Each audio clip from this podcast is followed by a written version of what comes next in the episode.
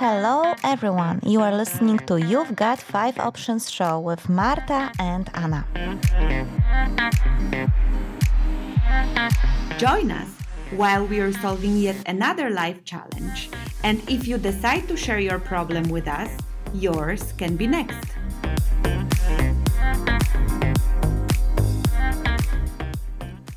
Hello everyone, this is Marta. This is Anna. And this is Lessa. And this is You've Got 5 Options. Yay!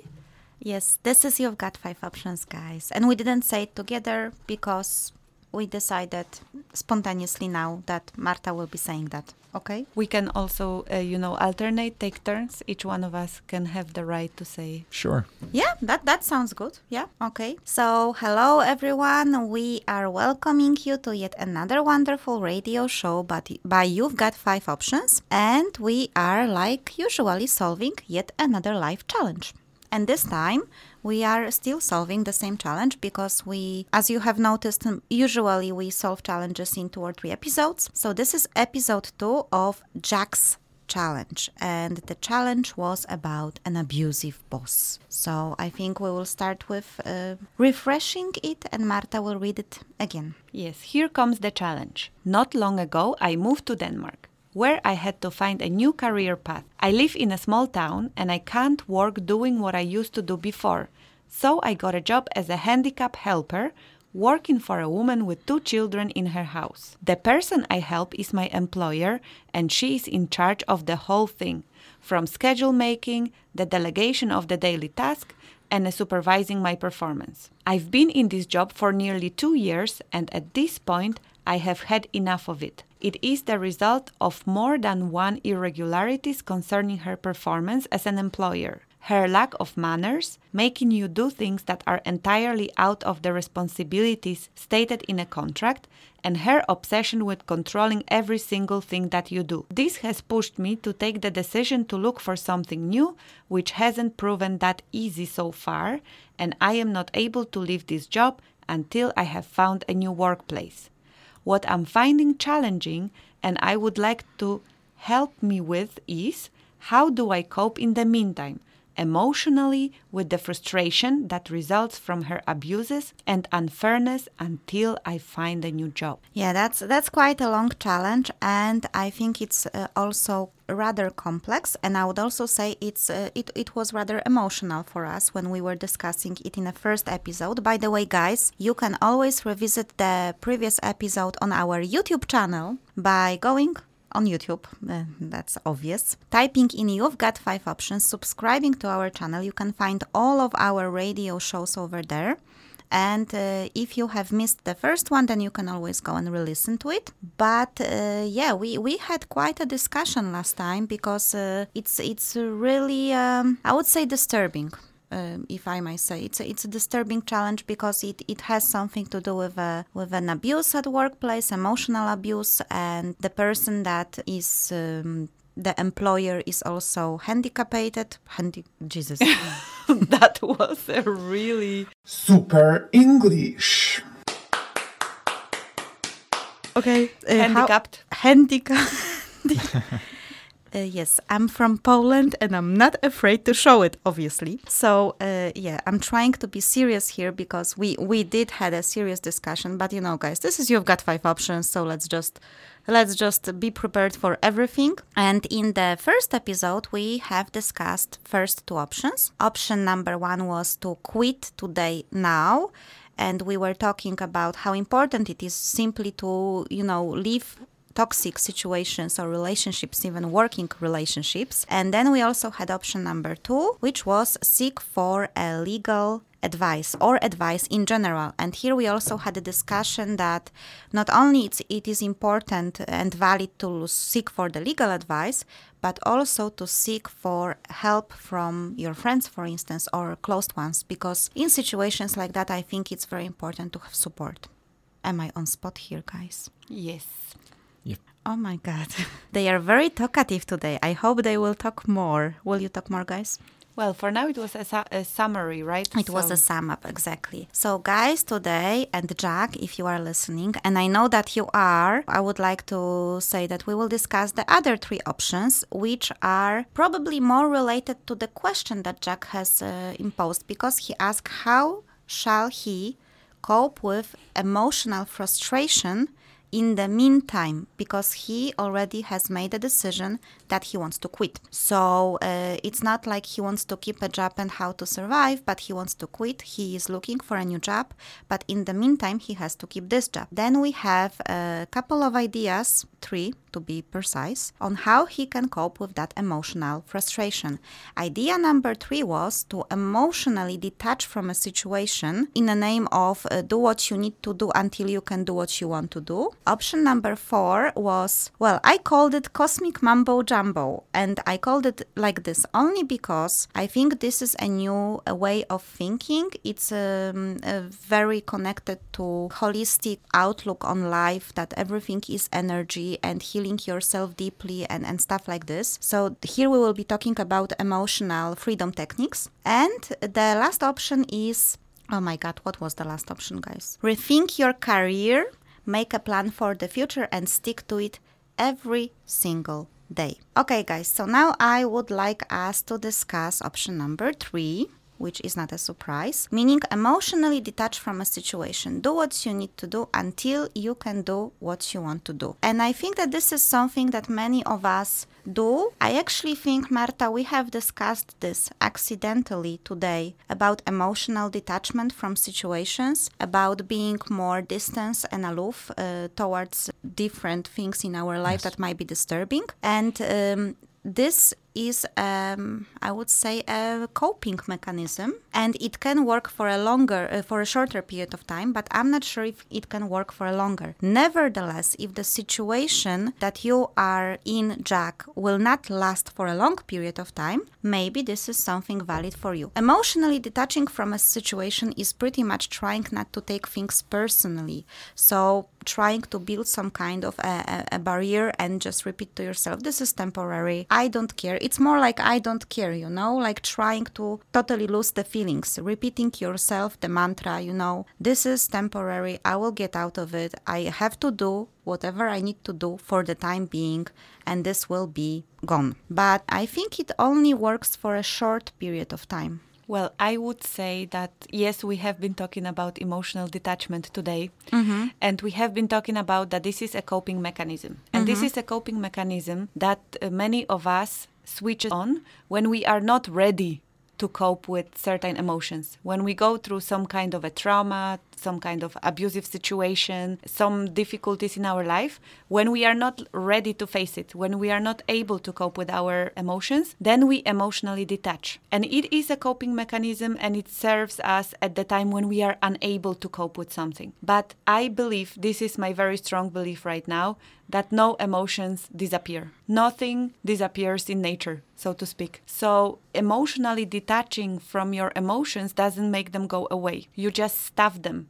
You just battle, you know, them, or whatever you call it. You just suppress them, and they will return to you sooner or later. So emotionally detaching as such does not serve us in the long term, as you have mentioned. But the other half of the option, do what you need to do until you can do what you want to do, is a much more valid and positive part of this option, where you can try to build your emotional resilience instead of emotionally detaching, but build your emotional resilience and cope with that situation as you go in a good way, which I think the next option will be talking about. But I would say, if possible, if we have the strength to deal with our emotions, I believe that it's in our best interest not to emotionally detach. That emotional detachment is only temporarily good if we are unable to cope with our own emotions. You can try to detach,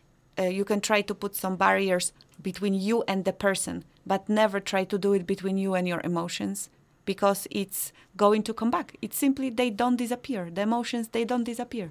they come back to us. I totally agree, and I think that option number 4 will be extremely interesting. We will discuss it shortly, but I also think, well, I usually use emotional detachment. That is actually my coping mechanism, guilty as charged, and I use it not only at the workplace, but I also use it in my private life. You know, we have different mechanisms, that's mine. It works for some period of time, it does, but you are absolutely right, Marta. The second part of the option, do what you need to do until you can do what you want to do. Not only it's repeating yourself that, you know, this is temporary and this is what I have to do until I can do what I can do, but also in a way helps me to look at the positive things in a situation that I'm in. So for instance, also emotional detachment can mean don't take things so personally, because sometimes when we are in a very difficult situation, we tend to clinch on those negative things. So for instance, it's so terrible to go there. I don't want to cope with her.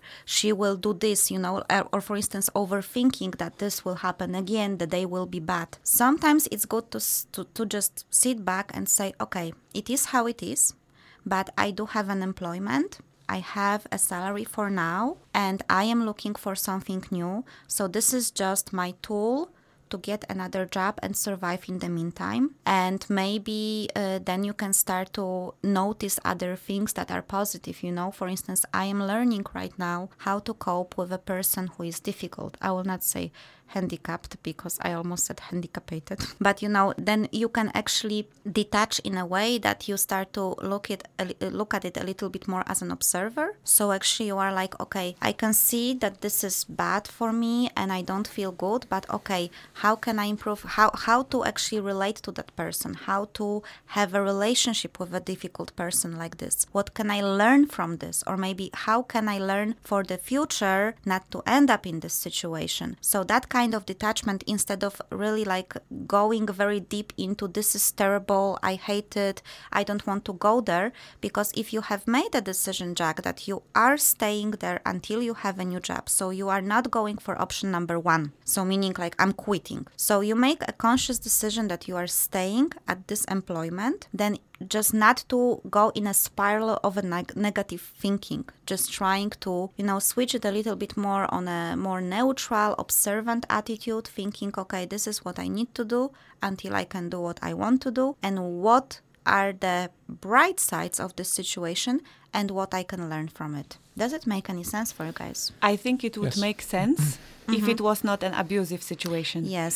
So all this that you say, if it was like a corporate job that you are bored at, that would be perfect tip in my point of view to that kind of situation, especially if a person already took a decision to leave. However, I am not a psychologist, I'm not a therapist, but it gives me a bad sensation, a bad stomach feeling when it's an abusive situation. Because I believe that abusive situations, they produce trauma. So when you are bored at your corporate job, for example, and you temporarily choose not to go there, then, you know, you can maybe try to rationalize these things, but I still have money, I still have employment and so on. In an abusive situation, I would be very careful with rationalizing, especially that you can actually try to rationalize your emotions. And try to rationalize your abuse. Exactly. And you can also talk yourself into staying.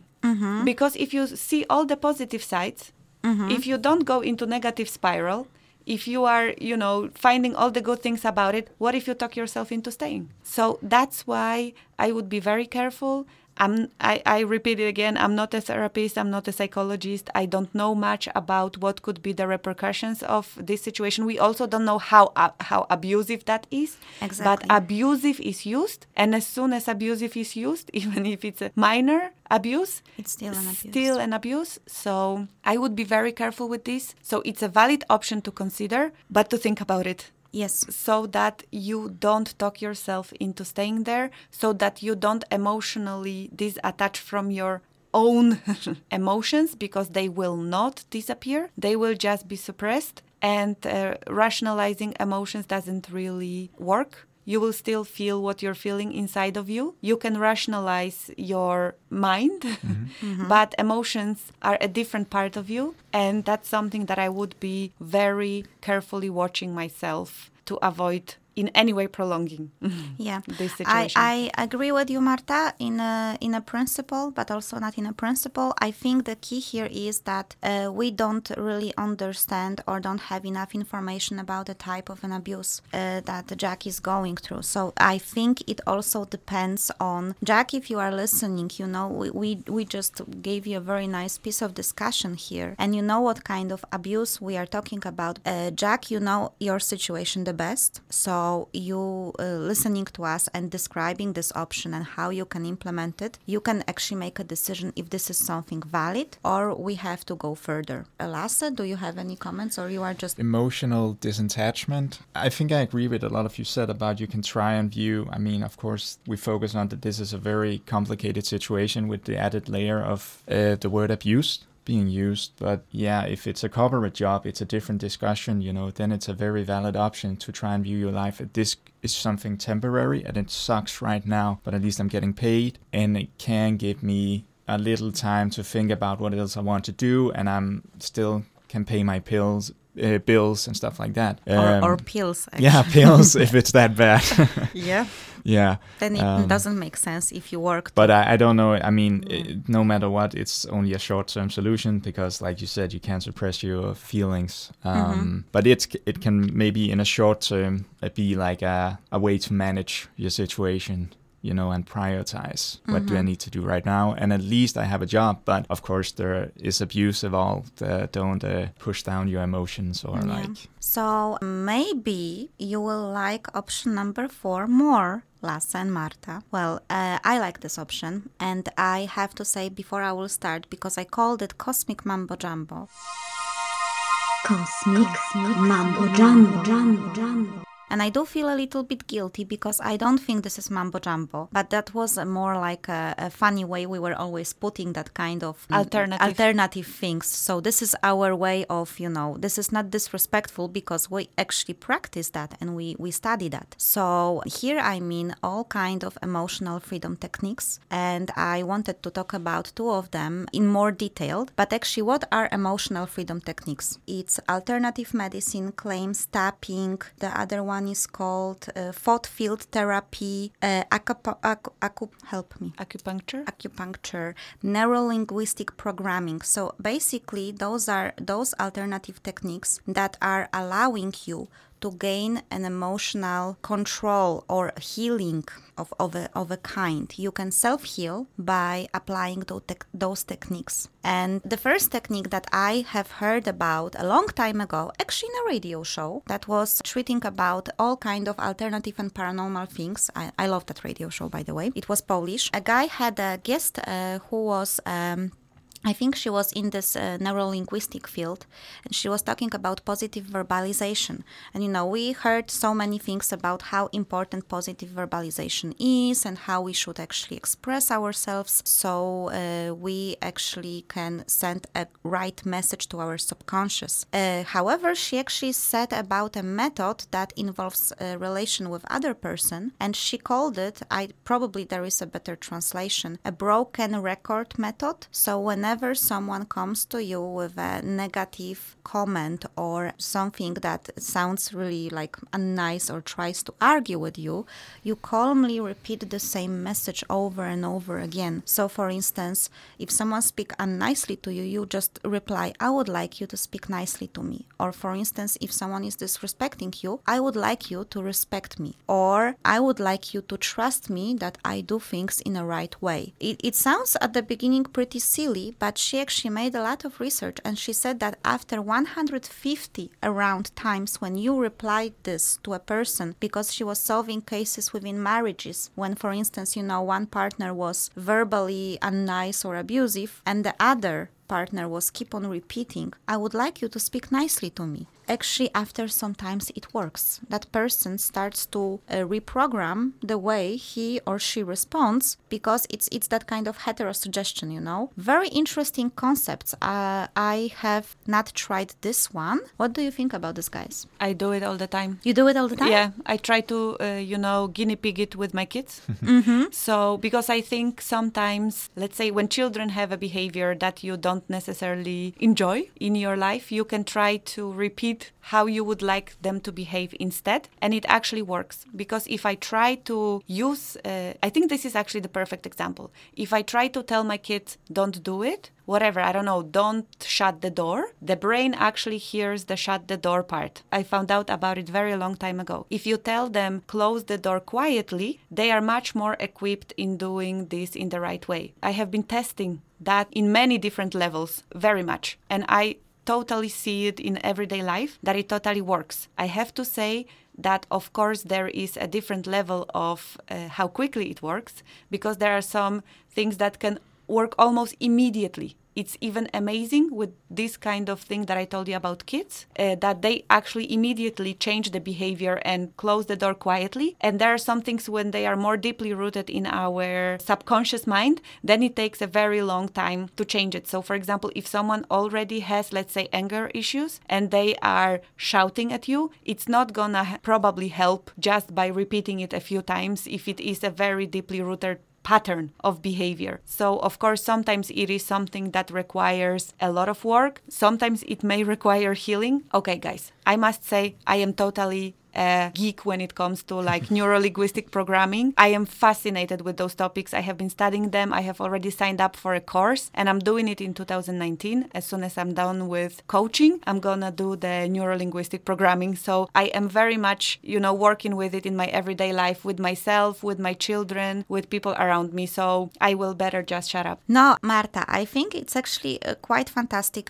When you were talking about even this example of don't shut the door, I remember this very old example of like, if I will tell you not to think about pink elephant, what is the thing that you are thinking about? Of course, a pink elephant. It's of course a pink elephant. So actually, I think there is a huge power in words. I totally believe in that. And actually, from my own very personal feeling and an experience, I am a writer. So, I actually put a lot of power into words. So I know that they are very, very powerful. So that was actually a great example. And the way we phrase things, the way we talk, I was also thinking that sometimes you said that sometimes it's just a matter of changing, phrasing something, and the difference is straight away there. And I think that comes when we have those trigger words in ourselves. Like, for instance, if someone will call you, let's say, over-controlling, and that's the word that triggers you. Like, for instance, you don't like to hear that because, you have experience with that and it's something that you struggle with. Let's say that you are arguing with your husband and he calls you in arguments over controlling. Maybe he subconsciously know that he would upset you with this, and that triggers you and you get straight away into a fight mode. But if that would be used differently, like, for instance, I would like you to let go sometimes a little bit more for both of us. It sounds totally different. If you ask someone to let go a little bit, then you are over controlling. Am I making an example here that everyone understands? Yes. For me, it's very much like a really great way of doing it is to actually use the other person's language, including body language. So it works the best if you are trying to work with another person, because there are two layers here. You can do it for yourself when you are applying it for your own healing, or you can do it towards another person if you want to fix the relation between the two of you. So the best way to do it is to actually use their language, use their body language, use their tone of voice, and so on. It's, of course, the phrasing is very important, but if you do it in their level, in their language, and and it is to be mindful here that if their language of over-controlling is triggering, then even though it's their language, don't use it, meaning their positive language. So using what would be good for them, what would be the positive side of this for them, that's a really like a great level, because people then recognize this is theirs, they are more in a comfort with it, and they will be much more likely to also listen. Because when it's their language, when it's their level, when it's their mimics and so on, they are much more likely to subconsciously start really deeply listening to what you're saying. Wow, that's really a great one. However, I guess it requires quite a practice, or at least an observative nature, because you, as you said, it's about mimicking the language, so you actually have to put a little bit of an attention in observing your counterpart, right? Did you try it, Marta? Yeah, I have been working with it. Yeah, as I say, I'm like totally, a sucker for all these methods. So yeah. I put a lot of attention. I observe people. I try to practice how it works. And for example, I'm usually quite an enthusiastic person. I raise my voice, I raise my pitch and so on. And I have noticed that for some people it's great and they become more motivated thanks to it. But to some other people, it shuts them down. So for example, if I want to communicate with those more quiet people and so on, I actually relax my body. I look how they place their body. I try to use a similar tone of voice. I note down my pitch, and the communication just opens. It's amazing. It's really, really amazing. You are scaring me right now. Wow. Are you observing me as well? And you are also doing that to me? Okay. I have to say that when I am with my best friends, I'm just trying to be myself. I'm not trying to test in my close relations, unless like with my children, when I actually would like to change something because I think it doesn't serve us as a family. But I do some of those things when I really want to listen. So for example, when you are telling me a story, I will more and more frequently also switch off my own behaviors and not giving you comments and so on, but just really, really listen and just, be there and nod to you. Whilst in the past, I would be more likely just responding and, kick his ass. Or, of course, some of these things when I think it's beneficial for the communication, I will apply them, but I would say that I would not be mimicking your body language or something when we are in a regular, just having fun, a glass of wine and stuff. Yeah, that situation. Yeah, okay. Because I was wondering, is that the reason why I always feel so comfortable and great talking to you? But that's not the reason. You are just yourself. That's good. No, but actually, it sounds kind of maybe a bit weird at the beginning, but I think it's a fantastic tip because it actually like requires some sort of a thinking, observing, and applying. So I think really great advice, Marta. But for the Jack situation, what would we advise Jack here? I would say that definitely when the boss gets like abusive, I'm guessing here now she gets angry or something like that, definitely trying to catch eye contact and calm tone of voice. And like you've mentioned this thing, like I would like you to speak peacefully to me, or speak nicely to me. Yes. Or... And here again, because I would be usually observing the person and seeing which words they use and how they react to words, I would just pick the words that I know that are not trigger words and calm tone of voice. And you could, for example, at the beginning, the person could still be like angry and abusive. You can say, I will leave now. I will go to another room and I will give you a bit of space. I will come back when you can talk to me normally or in a nicer tone of voice or something. And probably at the beginning, it would still be quite difficult and require quite a lot of resilience from Jack, because probably with someone abusive, aggressive, it's not necessarily going to work in a moment, but it's something that would have to be repeated. And I think, saying, look, I will leave the room now. I don't know. I will go to the bathroom now. And when you are ready to talk to me nicely, quietly, peacefully, calmly, whatever is the best word, just call me. I think it's a great advice, Marta. And I think that also taking together the research that I have read, that because you said it doesn't happen overnight, you actually have to repeat it and you have to be patient with it. But if we do take in consideration the research 150 times, and you can actually rewire someone brain in response. But guys, Jack, we will talk a little bit even... We will talk more about this in the third episode, so stay tuned. And, not all the time stay tuned. Just tune in when we are back on the radio. And, bye-bye. Bye-bye. Bye. You are listening to You've Got 5 Options show, where we solve your life challenges. Remember that you can visit our website the5options.com, where you can submit your challenge or find our previous challenges. That's all, folks!